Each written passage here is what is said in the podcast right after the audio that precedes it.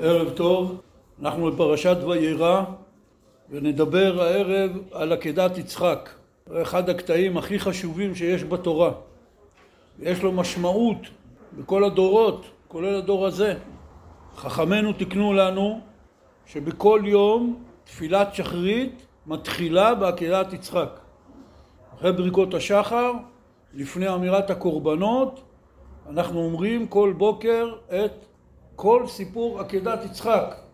יש לזה סיבה בטח. בראש השנה חכמינו תיקנו לנו שקריאת התורה עקדת יצחק. והסיבה היא כי חז"ל אמרו בכמה וכמה מקומות שכל פעם שאנחנו קוראים את עקדת יצחק אנחנו מעוררים עלינו את הזכות של אבותינו כי זה באמת היה הניסיון הכי גדול שהקדוש ברוך הוא העמיד בו את אברהם אבינו והדרך שאברהם אבינו עמד בניסיון הזה, כמו שכתוב בפרשה, זה נשאר זכות לדורות לכל זרעו של אברהם. רש"י מביא את זה בפרשת השבוע. הוא מביא מה שאמרו חז"ל, מדרש אגדה, על מה שאברהם אבינו אומר בסוף. ויקרא אברהם שם המקום ההוא השם יראה. מה זה השם יראה? מביא רש"י מדרש אגדה של רבותינו, השם יראה עקדה זו לסלוח לישראל בכל שנה ולהצילה מן הפורענות כדי שיאמר היום הזה בכל הדורות הבאים בהר השם יראה אפרו של יצחק צבור ועומד לכפרה. אברהם אומר השם יראה, השם יראה את הזכות של העקדה הזאת לכל הדורות הבאים ובזכות זה הוא יסלח להם על כל עוונותיהם ועל זה יאמר היום, אומר רש"י היום זה לתמיד כמו שכתוב בכל המקרא הפסוק הזה עד היום הזה, עד היום הזה זה כולל כל יום, כולל היום, אנחנו כאן בכל הדורות הבאים בהר השם יראה הזכות הזאת של יצחק ושל אברהם. אם כן עקדת יצחק זה הקטע אולי הכי משמעותי לעורר זכות ורחמים על עם ישראל. כמו שבסוף, אחרי העקדה, הקדוש ברוך הוא אומר לאברהם, ויאמר בי נשבעתי נאום אדוני כי יען אשר עשית את הדבר הזה ולא חסכת את בנך את יחידך, יחידך כי ברך אברכך והרבה הרבה את זרעך ככוכבי השמיים וירש זרעך את שער אויביו והתברכו בזרעך כל גויי הארץ עקב אשר שמעת בקולי וכותב על זה הרמב"ן גם מתחילה הבטיחו כי ירבה את זרעו ככוכבי השמיים וכעפר הארץ הקדוש ברוך הוא כבר הבטיח לאברהם בשפה הזאת, בלשון הזה, בביטוי הזה, הוא כבר הבטיח לו את זה. אבל עתה הוסיף לו, יען אשר עשית המעשה הגדול הזה, שנשבע בשמו הגדול, שהקדוש ברוך הוא אומר בי נשבעתי, הקדוש ברוך הוא נשבע בשמו הגדול, שירש זרעו את שער אויביו. מה פירוש ההבטחה הנוספת הזאת אחרי העקדה? להובטח שלא יגרום שום חטא שיכלה זרעו, או שיפול ביד אויביו ולא יקום. שתי הבטחות יש כאן. הבטחה ראשונה, החטאים והעבירות של עם ישראל, מה שהם לא יעשו, אפילו שהיו בתקופות הכי הכי גרועות, בזכות העקדה הם לא יכלו לעולם, כלומר הם יישארו תמיד חיים וקיימים, עם ישראל.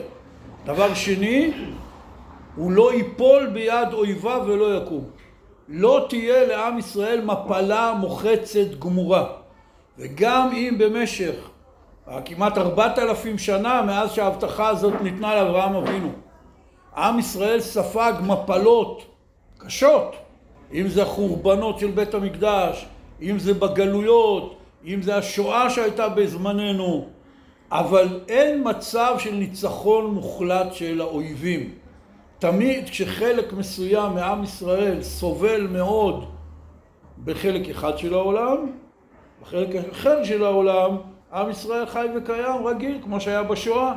בשואה שליש מעם ישראל נרצח על ידי הנאצים, יימח שמם וזכרם.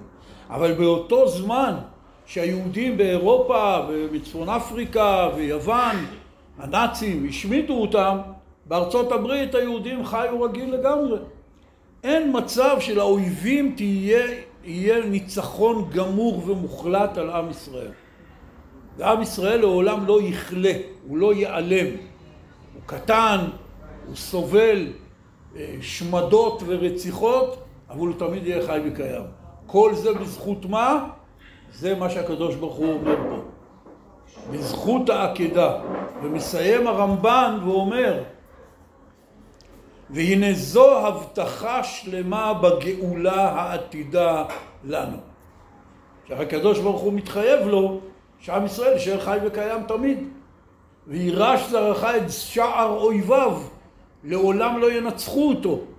לכן עם ישראל הוא בלתי מנוצח והוא בלתי ניתן להשמדה ולכיליון. וזאת, אומר הרמב"ן, ההבטחה השלמה שיש לנו מהקדוש ברוך הוא, שהקדוש ברוך הוא אומר בי נשבעתי, אין יותר מזה. שבועה של הקדוש ברוך הוא, הבטחה שלמה בגאולה העתידה לנו. זה מה שזכינו בזכות העקדה. לכן אנחנו בכל יום בתפילת שחרית ובראש השנה קוראים את זה בתורה ובסליחות במשך כל ימות השנה אנחנו תמיד מזכירים את הזכות אבות הזאת של העקדה, זאת פוליסת הביטוח שלנו בעת הקדוש ברוך הוא, מה שאברהם אבינו עמד בניסיון הקשה הזה. כמובן שבפרשת העקידה יש שאלות רבות על עצם מה שהקדוש ברוך הוא אמר לו, להעלות לעולה את בנו, ואיך אברהם אבינו קיבל את הדין בלי להגיד מילה. בתחילת הפרשה אנחנו רואים שהקדוש ברוך הוא מודיע לאברהם שהוא הולך להשמיד את סדום ועמורה. אברהם אבינו נעמד, מתחיל לסנגר על הרשעים האלה בעיר סדום, נכון? אולי יהיו שם חמישים צדיקים, אולי יהיו ארבעים וחמישה צדיקים, אולי ארבעים, אולי שלושים, אולי עשרים, אולי עשרה. וכל פעם הקדוש ברוך הוא אומר לו, לא אשחית בעבור הארבעים, השלושים, העשרים, העשרה. ואברהם מבין שזה ויכוח קצת מפליא. לכן הוא אומר, אל איחר לשם, ואדברה אך הפעם. אברהם אבינו נעמד, כמו שאומרים, על שתי רגליים, כדי לסנגר ולנסות להעביר את רוע הגזרה. ממי? מערים של רשעים. שאברהם אבינו בעצמו, אחרי מלחמת ארבעת המלכים, הוא מלך סדום רוצה, אומר לו את הרכוש קח לך, אומר לו לא ייקח ממך עד שרוך נעל. כי היה רשע גמור, מלך סדום. אברהם אבינו אבל מנסה להעביר מהם את רוע הגזרה. הוא מנסה לדבר עם הקדוש ברוך הוא שבזכות מינימום עשרה צדיקים ינצלו כל הרשעים. יפה, סנגוריה, חסד, אהבת האדם, יפה מאוד. עכשיו הקדוש ברוך הוא בא ואומר לו, אני רוצה, קח נא את בנך, את יחידך אשר אהבת את יצחק, ועלהו לעולה על אחד הערים אשר אמר אליך. איך אברהם לא אומר מילה? על הרשעים האלה סינגרת, ניסית להעביר מהם את זרוע הגזירה, על הבן שלך אתה לא אומר אף מילה? מוזר. כאשר מנסים ללמוד את פרשת העקדה ולהבין מה הנקודה פה המיוחדת של אברהם אבינו, אנחנו רואים אצל רוב המפרשים ואצל חז"ל שהמוכנות הזאת של אברהם לעשות את דברי השם בלי שום ציוץ כמו שאומרים, זאת הגדולה של אברהם. כאשר היה מדובר באנשים אחרים, אברהם אבינו מנסה לסנגר מנסה להעביר מהם את רוע הגזרה. וכשזה מדובר בו, הוא מקבל את דברי השם ללא כחל וסרק. זאת התמימות המיוחדת של אברהם אבינו. הקדוש ברוך הוא הרי לא רצה באמת שהוא יעלה לעולה את יצחק. זה כתוב כבר במשפט הראשון, בפסוק הראשון בפרשת העקידה. ויהי אחר הדברים האלה, והאלוקים ניסה את אברהם. ככה זה מתחיל. אנחנו בדרך כלל רגילים כל כך למילים שאנחנו לא שמים לב. ניסה את אברהם. מהמילה הראשונה של פרשת העקדה, התורה אומרת לנו שלא תחשוב לרגע שבאמת הקדוש ברוך הוא רצה שהוא יעלה לעולה את, את, את יצחק. זה ניסיון. ובסוף פרשת העקדה, הקדוש ברוך הוא גם אומר, כי עתה ידעתי כי ירא אלוקים אתה. מי שמעיין במילים, על פי הפשט הפשוט. מה זה כי עתה ידעתי? כל הניסיון היה כי רציתי לראות אם אתה ירא אלוקים עד הסוף. לא חס וחלילה שעלה על ליבי בכלל להורות לך לעלות לעולה את בנך יצחק, אלא איך אתה תעמוד בניסיון. עכשיו אנחנו יודעים, ודיברנו על זה פה בשבוע שעבר, שחז"ל אומרים במסכת אבות ובשאר מקומות, עשרה ניסיונות ניסה הקדוש ברוך הוא את אברהם אבינו ועמד בכולם. והמפרשים, הרמב"ם, מפרשי המשנה, אומרים לנו מה עשרת הניסיונות. לפי הרמב"ם, הניסיון התשיעי היה מה שהקדוש ברוך הוא אומר לאברהם לשמוע בקול שרה ולשלוח מהבית את הגר ואת ישמעאל. זה היה ניסיון. הוא היה הבן שלו. הוא היה הבן שנולד לו, הראשון. ואז השם אומר לו, כל אשר תאמר אליך שרה, שמע בקולה. אמר לי פעם איזה רב, אמר לי, זה הפעם היחידה בכל התנ"ך, שהקדוש ברוך הוא אומר לאדם אחד לשמוע בקול בן אדם אחר. אבל ההסבר הוא פשוט, שחז"ל אמרו כמה וכמה פעמים, ששרה הייתה נביאה יותר גדולה מאברהם.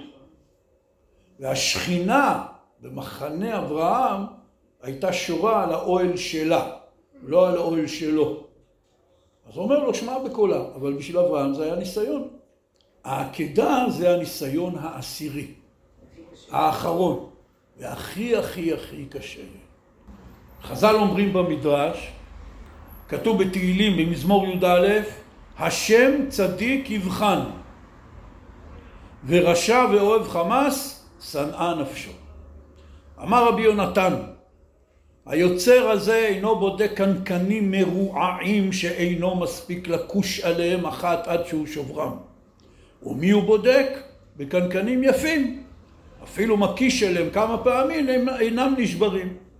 כך אין הקדוש ברוך הוא מנסה את הרשעים, אלא את הצדיקים. שנאמר השם צדיק יבחן. וכתוב, והאלוקים נישא את אברהם. בפסוק כתוב השם צדיק יבחן ורשע ואוהב חמאס שנאה נפשו זה הפסוק את הצדיקים הקדוש ברוך הוא בוחן הוא מנסה אותם את הרשעים הוא פשוט שונא אותם ש... אז בעצם שואלים חז"ל למה הקדוש ברוך הוא לא מנסה את הרשעים? למה רק הצדיקים צריכים לסבול? שהקדוש ברוך הוא עושה להם ניסיונות? אומר לנו רבי יונתן במדרש פה תכף נראה, מביאים שלוש דוגמאות. הדוגמה הראשונה, קנקנים, היוצר והקנקנים. יוצר זה אחד שעושה קנקנים מחרס, מקרמיקה, כמו שהיה נהוג. אומר היוצר הזה אינו בודק קנקנים מרועיים, כאשר נגמרה המלאכה והוא עשה קנקנים למכירה, עכשיו צריך לבדוק שהם טובים. למי הוא צריך להראות ללקוחות, נכון? בא לקוח, אומר לו, תשמע, אבל זה נראה לי שביר. הוא אומר, איזה שביר? מוציא מקל, נותן מכה לקנקן, אומר לו, תראה, ברזל. ללקוחות, הוא עושה להם תצוגת תכלית. אומר רבי יונתן, איזה קנקנים הוא מקיש אליהם? אלה שהוא יודע שהם במצב טוב. אבל קנקנים מרועעים, קנקנים שהוא יודע שהם לא יצאו כל כך טוב בפס ייצור, הוא לא מרביץ להם עם המקל, אבל הם יישברו. אותו דבר הקדוש ברוך הוא, את מי הוא בודק? על מי הוא מכה עם המקל? זה הבחינה, זה הניסיון, הוא מכה עם המקל. את הצדיק. למה? כי הוא יודע שהוא יעמוד בניסיון. זו דוגמה ראשונה. דוגמה שנייה, אמר רבי יוסי בן חנינא, הפשטני הזה, בשעה שהוא יודע שהפשטן שלו יפה, כל שהוא קודשה היא משתבחת, וכל זמן שהוא מקדש עליה היא משתמנת. ובשעה שהוא יודע שהפשטן שלו רע, אינו מספיק לקוש עליה אחת עד שהיא פוקעת. כך אין הקדוש ברוך הוא מנסה את הרשעים, אלא את הצדיקים. שנאמר השם, צדיק יבחן. אני לא כל כך בקיא בעשיית הפשטן, אבל לפי מה שחז"ל אומרים פה, שהפשטן הוא טוב, כמה שאתה יותר מכה עליו, אז הוא יותר נהיה משובח. אבל כשהפשטן הוא רע, אתה מכה עליו, אתה כנראה מפורר אותו, אתה הורס אותו. אותו דבר כמו קודם במשל עם הקדים. הוא מכה על פשטן שהוא יודע שהוא טוב. ככה הקדוש ברוך הוא מנסה את הצדיקים ולא מנסה את הרשעים. דוגמה שלישית ואחרונה, אמר רבי אלעזר, משל לבעל הבית שהיו לו שתי פרות, אחת כוחה יפה ואחת כוחה רע, על מי הוא נותן את העול? לא על זאת שכוחה יפה. כך הקדוש ברוך הוא מנסה את הצדיקים, שנאמר השם צדיק יבחן. בן אדם יש לו שתי פרות, אחת חזקה, אחת חלשה, הוא רוצה עכשיו לחרוש איתם, על מי הוא שם את העול של המחרשה? על הפרה החזקה, זה ברור. הוא אומר אותו דבר פה. המלבים, אחד מגדולי מפרשי התנ"ך, שהיה לפני 120 שנה בערך, כתב את הפירוש הכי ארוך והכי אה, מלא על כל התנ"ך, הוא, על, על פרשת השבוע, הוא מביא את המדרש הזה. הוא אומר, קצת מוזר, למה היו צריכים שלוש דוגמאות? גם קדים, גם פשטן, גם פרות. מה, מה זה נותן? הבנו את הרעיון. הוא אומר, כאשר עושים ניסיון, בחינה, עושים את זה בגלל שלוש סיבות אפשריות. אחת, להראות לאנשים איזה תוצאה של הבחינה, של הטסט. תוצאה, סיבה נוספת, עושים את זה למען זה שעושה את הניסיון. סיבה נוספת, עושים את זה למען זה שמנסים אותו. הוא מסביר, אלה בדיוק שלוש הדוגמאות. הדוגמה עם הקדים זה למען הרועים, נכון? הלקוחות באים, אתה צריך להראות להם. אתה עושה ניסוי על משהו. מטרת הניסוי זה להראות לאנשים שמסתכלים את התוצאה. זה הקדים. סיבה שנייה שיכולה להיות למען המנסה. כלומר, הוא יש לו איזה סיבה, איזה אינטרס מסוים שהוא צריך לעשות את הניסוי. זה הפרות. הפרות לא מעניינות אותו, אותו מעניין התוצאה של החרישה. לכן הוא לוקח את הפרה הכי חזקה. זה למענו, למען זה שעושה את הניסוי.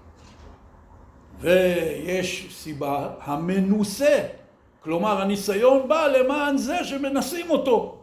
זה הפשטן. המטרה של המכות זה לא בשביל להראות למישהו משהו, וזה לא לתועלת ה...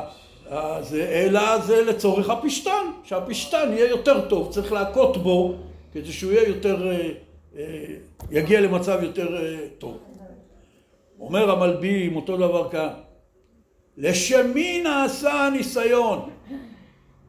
אומר המלבים יחד עם כל המפרשים הקדמונים שמעריכים בזה מאוד, רק נסכם את דבריהם, זה לשלושת הסיבות ביחד. להראות לרועים, כותבים המפרשים, מטרת הניסוי הזה, הניסיון הזה שהקדוש ברוך הוא עשה לאברהם, להראות לכל העמים את גודל האהבה של אברהם לקדוש ברוך הוא, לדורי דורות, בכל העמים, שידעו לאן יכולה להגיע אהבת השם. ועוד מעט נדבר על אהבה, זה הנושא שרציתי לדבר עליו היום, אהבה. וגם זה היה למען הקדוש ברוך הוא. שהקדוש ברוך הוא יראה, כמו שהוא אומר, כי אתה ידעתי, עשיתי לך ניסיון כדי שאני אראה. השם יראה. וזה היה גם למען המנוסה, למי שניסו אותו, למען אברהם אבינו בעצמו. כדי שהוא בעצמו ידע ויבין ויראה את גודל מעלתו, לאן הוא יכול להגיע. המדרש הזה שקראתי על הקנקנים והפשתן והפרות מופיע במדרש רבה בראשית, פרשה ל"ב, עוד ג'. רבי נתן מברסלב, שהוא כותב, וגם מפרשים אחרים שאלו את זה, הרבה מפרשים, אנשים צדיקים, רבנים צדיקים שהיו בכל הדורות, אומרים, מה הניסיון פה? אומר רבי נתן, האם יכול להיות אדם שהקדוש ברוך הוא יתגלה אליו אישית ויגיד לו לא לשחוט את בנו והוא לא יעשה את זה? הצדיקים האלה לא יכלו להעלות בדעתם אפשרות אחרת. הקדוש ברוך הוא מתגלה לאדם ואומר לו הוראה, הוא יעשה את זה. אומרים, הניסיון האמיתי של אברהם אבינו פה היה שהוא לא הרהר אחר מידותיו של הקדוש ברוך הוא. לא הניסיון היה ללכת לעשות את המעשה, בזה לא היה ספק שאברהם אבינו יעשה מה שהקדוש ברוך הוא אומר לו, קם בבוקר בזריזות, וכפי שאמרו גדולי ישראל, דיבור נפלא מאוד, כתוב, וישכם אברהם בבוקר, ויחבוש את חמורו. אומרים חכמי ישראל, תשימו לב איזה דיוק. וישכם אברהם בבוקר, זה אומר שהוא הלך לישון בערב. בן אדם שאומרים לו, קח את בנך את יחידך ועלהו לעולה, מסוגל ללכת לישון. הבנתם? כי אם כתוב וישכם, זאת אומרת שהוא הלך לישון. כזה יישוב דעת, כזאת אמונה, שום פחד, שום בהלה, שום בלבול. הקדוש ברוך הוא אמר עושים, הוא הולך לישון ביישוב דעת, קם בבוקר מוקדם, בזריזות, לקיים את רצון השם, ומתחיל ללכת, הרי הלך שלושה ימים עד שהוא הגיע להר המוריה. וחז"ל אומרים במדרשים, הסיבה שהקדוש ברוך הוא אמר לו, אל אחד הערים אשר אומר אליך, זה שהוא ילך שלושה ימים, שלא אחרי זה יבואו ויגידו שהוא התבלבל, הוא היה עמום, הקדוש ברוך הוא אמר, אז הוא מיד עשה את זה, היה לו שלושה ימים לחשוב על זה, לעכל את זה, להכיל את זה, והוא בכל זאת הלך ועשה. זה לא הניסיון. לא הייתה שאלה שאברהם אבינו יקיים את רצון השם. השאלה הייתה אחרת לגמרי. הרי הקדוש ברוך הוא הבטיח לו, ביצחק יקרא לך זרע. הקדוש ברוך הוא הבטיח לו כבר כמה פעמים לפני ברית הבתרים ובעיקר בברית בין הבתרים, אומר לו אתה יצא ממך עם גדול. והיה זרעך ככוכבי השמיים, כעפר הארץ. ממי? ממי כולם יוולדו? מיצחק. ויצחק יקרא לך זרע. עכשיו יצחק עוד לא התחתן, עוד לא נולדו לו ילדים. איך זה מסתדר ביחד? שאלה עצומה. מצד אחד, אתה הקדוש ברוך הוא אמרת לי, הבטחת לי, שמיצחק ייוולדו ילדים שיהפכו להיות עם שלם ככוכבי השמיים לרוב.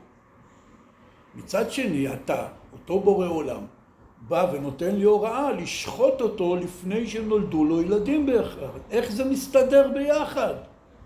אברהם לא הרהר אחר מידותיו של הקדוש ברוך הוא. זה היה הניסיון, האם הוא יהרהר, הוא ישאל, הוא יטמע, הוא יתקומם, שום דבר. שתיקה מוחלטת. הוא אומר לו, אברהם, אברהם, בסוף, הוא אומר לו, הנני. זה היה המהות של אברהם אבינו, הנני. זה מופיע פעמיים בסיפור העקדה. פעם אחת שיצחק אומר לו אבא, אומר לו הנני בני, ואחרי זה שהמלאך אומר לו אברהם, אברהם, אומר לו הנני. זה היה המהות של אברהם. מה זה הנני? הנני זה המילה שמגלמת בתוכה עולם שלם של עבודת השם, של יראת שמיים, של אהבת השם, של אמונה בשם. עומד, מוכן ומזומן. כמו שחייל עומד, מוכן ומזומן לפקודת המפקד. כך הוא עומד כל הזמן. הניסיון היה הסתירה הבלתי ניתנת לגישור בין הדיבור הקודם של הקדוש ברוך הוא לדיבור הנוכחי של הקדוש ברוך הוא. הדיבור הקודם היה שיצחק יוליד ילדים ויהיה מזה עם שלם. הדיבור הנוכחי אומר, לך תהרוג אותו לפני בכלל שהוא הוליד ילדים. איך זה מסתדר? שני הפכים. בלשון הקבלה והחסידות. זה נקרא שני הפכים בנושא אחד. אותו עניין, אני מול הקדוש ברוך הוא, ויש כאן שני הפכים שלא יכולים להסתדר ביחד. כל עניין האמונה. זה כמובן משליך על עוד מיליון נושאים בחיים בכלל. שאנחנו מאמינים באמונה שלמה שאצל הקדוש ברוך הוא יכול להיות שני הפכים בנושא אחד. זה שכל אינסופי מעל לתפיסתנו. הקדוש ברוך הוא יודע שאנחנו עקשנים גדולים, אז בדור האחרון, דרך חידושי המדע, פתאום גילינו שיש דבר כזה. חור שחור. חור שחור בתורת האסטרופיזיקה זה שני הפכים בנושא אחד. זה נקרא אנטי חומר, זה השם של זה במדע. זה חור שהוא בעצם כוכב שהוא בולע לתוכו את כל הגופים שמתקרבים אליו. אז תחליט, זה חור, זה כוכב, מה זה חומר, מה זה אנטי חומר, אני לא מבין שום דבר באסטרופיזיקה, אבל דבר אחד ברור, שחור שחור, לפי מה שהתגלה על פי הממצאים, ההסבר של זה הוא בלתי נתפס בשכל אנושי. כך גם תיאוריית הכאוס בפיזיקה, תורת הקוונטים, יש שם קושיות עצומות של תופעות שסותרות אחת את השנייה, שהמדע עדיין לא הגיע לדרך איך ליישב אותם, רק יודעים שהן קיימות. זה דוגמה קטנה שבקטנות, להבדיל אלף אלפי הבדלות, מעצם העניין העליון הרוחני, שיכול להיות עניין כזה של שני הפכים בנושא אחד. שזה דבר קדום מאוד אצלנו, אצל חכמי הקבלה הקדמונים שדיברו מזה. ויש כאן שני הפכים בנושא אחד. והכוח של האדם להכיל את האמונה בשם הוא כזה שהוא מעבר לכל הקושיות, הוא מעבר לכל השאלות. אנחנו התרגלנו בעקבות הנוצרים והאוניברסיטאות ומה שנקרא תיאולוגיה, שכל העניין של האמונה זה הכל קושיות ותירוצים על פי השכל. זה לא מתחיל משם, אף פעם. מי שרוצה להשתעשע בזה, שיבושם לו. אבל עיקר העניין של האמונה זה משהו שהוא מעל השכל, מעל השאלות ומעל החקירות, זה שני הפכים בנושא אחד. זה כמו האקסיומות במתמטיקה, שיש אקסיומה שיש אין סוף.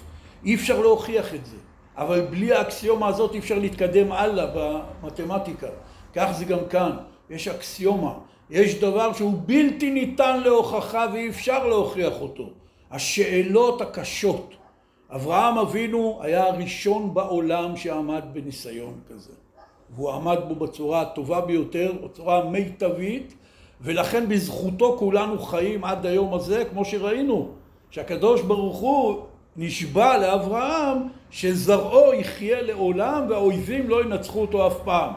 והיינו הרבה פעמים במצב של סכנת חירום, אבל בזכות ההבטחה של הקדוש ברוך הוא, אנחנו עדיין כאן.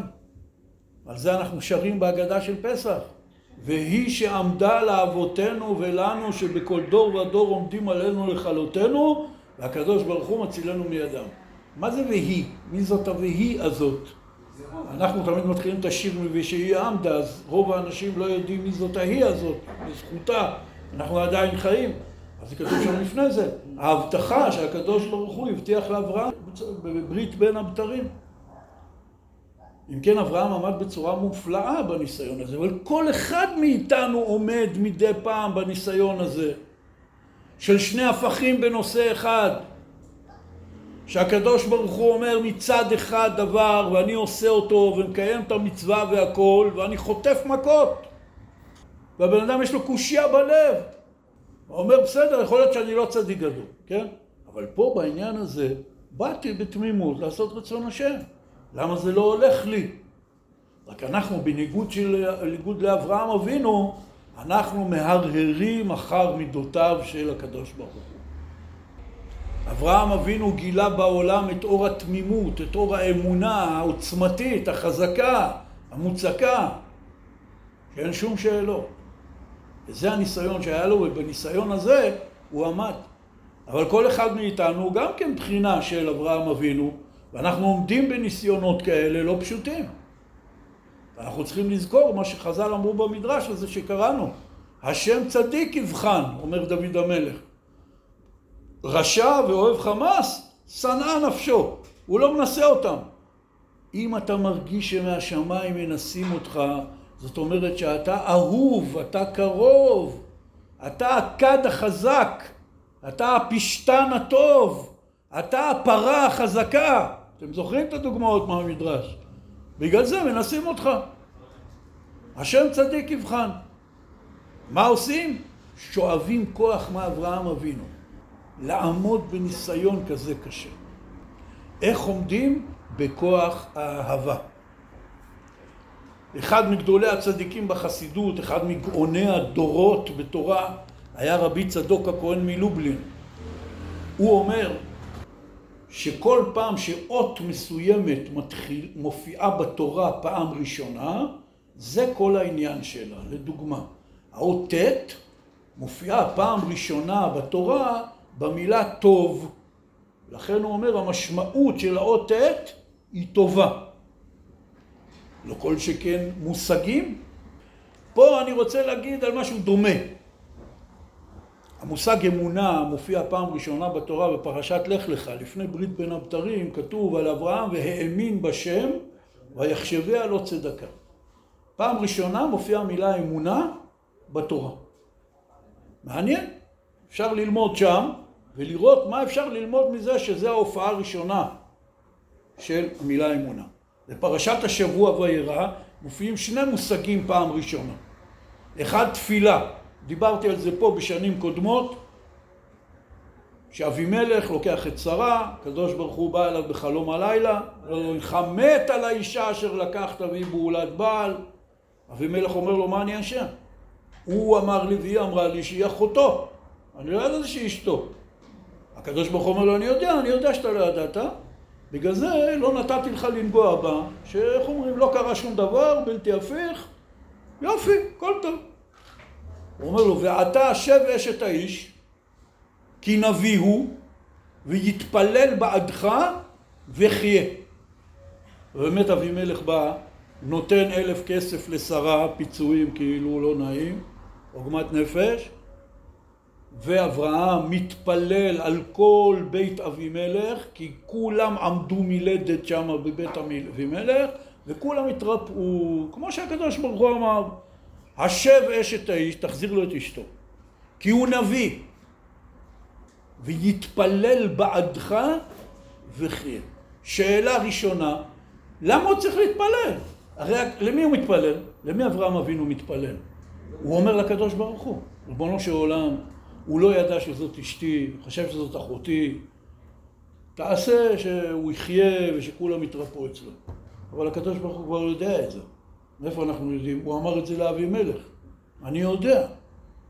אז איזה מין דבר זה? הקדוש ברוך הוא אומר לאבימלך, אני יודע שאתה לא אשם, הכל בסדר. ואז הוא אומר לו, אבל לך לאברהם שיתפלל עליך. מוזר, לא? ופה פעם ראשונה בתורה מופיע המושג של תפילה. ויתפלל בעדך וחיר. אז אני אומר רק בקצרה את הרעיון. הקדוש ברוך הוא רצה שבפעם הראשונה בתולדות העולם שמתגלה מושג התפילה זה התפילה של הצדיק, של הנביא על האנשים. הקדוש ברוך הוא פה בפעם הראשונה מגלה לנו דבר מאוד מעניין שהרבה אנשים עד היום הזה לא מוכן, מסוגלים או מוכנים לקבל שהקדוש ברוך הוא מסיבות השמורות עמו החליט לנהל את בני האדם על ידי נביאים צדיקים וחכמים. הקדוש ברוך הוא יכל לעשות לכל אחד מאיתנו ערוץ תקשורת אישי ולדבר איתנו אישית. אבל הקדוש ברוך הוא החליט שההנהגה תהיה באופן כזה שהצדיק, שהנביא, מתפלל על עם ישראל. כמו שמשה רבנו כל פעם מתפלל על עם ישראל כדי שהקדוש ברוך הוא ימחל להם על החטאים שהם עשו. כל יום כיפור שהתורה מצווה עלינו ואנחנו מקיימים. זה המשך לזה שמשה רבנו אחרי חטא העגל בראש חודש אלול הוא הלך חזרה להר סיני להביא את הלוחות השניים. הוא היה שם ארבעים יום כמו שכתוב בתורה. ארבעים יום זה בדיוק יום כיפור. וביום כיפור, י' בתשרי, ארבעים יום אחרי ראש חודש אלול, הקדוש ברוך הוא אמר לו, סלחתי כדבריך. ואז הוא הוריד את הלוחות השניים, ומאז בכל י' בתשרי, אנחנו, יש לנו את יום כיפור, שעיצומו של יום מכפר. מה מיוחד כל כך ביום כיפור י' בתשרי? כי ביום הזה הקדוש ברוך הוא אמר למשה, סלחתי כדבריך. מה פירוש כדבריך? אני מוכן לענות לתפילתך. משה רבנו הוא זה שהעביר את רוע הגזירה מעם ישראל, על ידי התפילות שלו. ככה הקדוש ברוך הוא מנהל את עם ישראל. אם זה בזמן משה רבנו, אם זה בזמן הנביאים אחר כך, שהרי משה רבנו אומר לעם בשם הקדוש ברוך הוא, נביא מקרב אחיכם כמוני יקים לכם השם אלוקיכם. אתם מונהגים על ידי נביאים, כשפסקה הנבואה באו החכמים, וגם זה מנהג עתיק ביותר בעם ישראל, ממש מאז היותנו לעם ועד היום הזה. חז"ל אומרים בגמרא, מי שיש לו חולה בתוך ביתו, ילך אצל חכם שיתפלל עליו. ככה אנחנו נהגנו וככה אנחנו נוהגים. בכל הסיפור הזה עם אבימלך ואברהם, הקדוש ברוך הוא אומר, ואתה עכשיו יש את האיש, כי נביא הוא ויתפלל בעדך. יש עניין כזה, כל אדם צריך להתפלל על עצמו, בוודאי, אבל יש ערך גדול ומיוחד לתפילת הצדיקים ולתפילת הנביאים. הקדוש ברוך הוא אומר ומראה לאבימלך ולכל באי עולם שקוראים את זה בתנ"ך עד היום הזה, כנראה שאין כמעט שום יצור אנושי שלא קרא תנ"ך בשפה שלו על פני כדור הארץ. הספר הכי מתורגם, הכי מופץ בכל תולדות האנושות, ללמד את הרעיון הזה של תפילת הצדיקים. אבל עוד מושג מופיע פעם ראשונה בפרשת השבוע, וזאת האהבה. השורש הזה של א', ה', ב', אהבה, מופיע פעם ראשונה בפרשת השבוע. מאז בריאת העולם. קח נא את בנך, את יחידך, אשר אהבת, פעם ראשונה מופיע אהבה בתורה. את יצחק, ועלהו לעולה על אחד הערים. אומר רש"י, בשם חז"ל, למה היה צריך כל כך לפרט לו את בנך, את יחידך, אשר אהבת את יצחק? יגיד לו את יצחק ויסגור עניין. למה הוא צריך קודם להגיד את בנך, ואחרי זה את יחידך, ואחרי שאהבת? אומרים חז"ל, לתת לו שכר על כל דיבור ודיבור. הקדוש ברוך הוא אומר לו, קח את בנך. אברהם אומר לקדוש ברוך הוא, יש לי שני בנים. את יחידך. אומר שניהם יחידים לאימא שלהם. זה נולד מאמא אחת, זה אחרת. אשר אהבת. אומר לו, אני אוהב את שניהם. את יצחק. זה דרך אחת להסתכל. הדרך השנייה, הקדוש ברוך הוא רוצה שהניסיון לאברהם יהיה ניסיון אמיתי. ולכן הוא אומר לו, זה גם בנך, זה גם יחידך, זה גם אשר אהבת, זה גם יצחק. ומאותו רגע אברהם צריך ללכת לישון, ולהשכים בבוקר, ולחבוש את החמור, ולקחת את שני הנערים, ולבקע עצים, ולקחת אש, וללכת שלושה ימים, והוא כל הזמן, זה גם בנך, זה גם יחידך, זה גם אהבת, זה גם יצחק. לא פשוט בכלל. אומר רבנו בחיי, להקריב בן זה קשה. להקריב בן יחיד עוד יותר קשה. להקריב בן יחיד שאתה אוהב אותו עוד יותר קשה. אבל זה לא רק זה, זה יצחק. יצחק על פי החשבונות שהחז"ל עושים בן שלושים ושבע.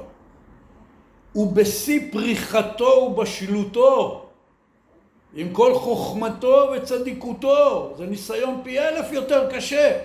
הוא אומר, הוא רצה לעורר את הדמיון של אברהם, את המדמה שלו. זה בן יחיד אהוב יצחק, בן מיוחד במינו, שנולד לו לגיל מאה שנה. יש פה כמה וכמה צדדים. אומר האור החיים הקדוש, זה בדיוק מה שאנחנו מצווים בקריאת שמע, ואהבת את השם אלוקיך בכל לבבך, בכל נפשך ובכל מאודיך. אמור החיים הקדוש, את בנך זה בכל לבבך. כי אהבה לבן היא בלב. את יחידך זה כבר לא סתם אהבה בלב, זה ממש נפשו. זה כמו שאנחנו קוראים לילדים שלנו, נשמה, חיים שלי, אתה החיים שלי, אתה נפשי. יחידך. אשר אהבת זה בכל מאודיך. כל מאודיך, זה פירוש הביטוי הזה, זה לא הלב, זה לא הנפש, זה בכל מאודיך, בכל טיפת וטיפת חיות שיש בך, מכף רגל עד ראש, הכל רק מוקדש לאהבה הזאת. זה נקרא בכל מאודיך, זה נקרא אשר אהבת. כי זה הכוח של אהבה. כתוב בפסוק בשיר השירים, עזה כמוות אהבה, קשה כשאול שנאה, שנאה. אם ייתן איש את כל הון ביתו באהבה, בוז יבוזו לו. אהבה זה משהו סופי, טוטאלי, גמור, שאין אחריו כלום. עזה כמוות. מה הקשר בין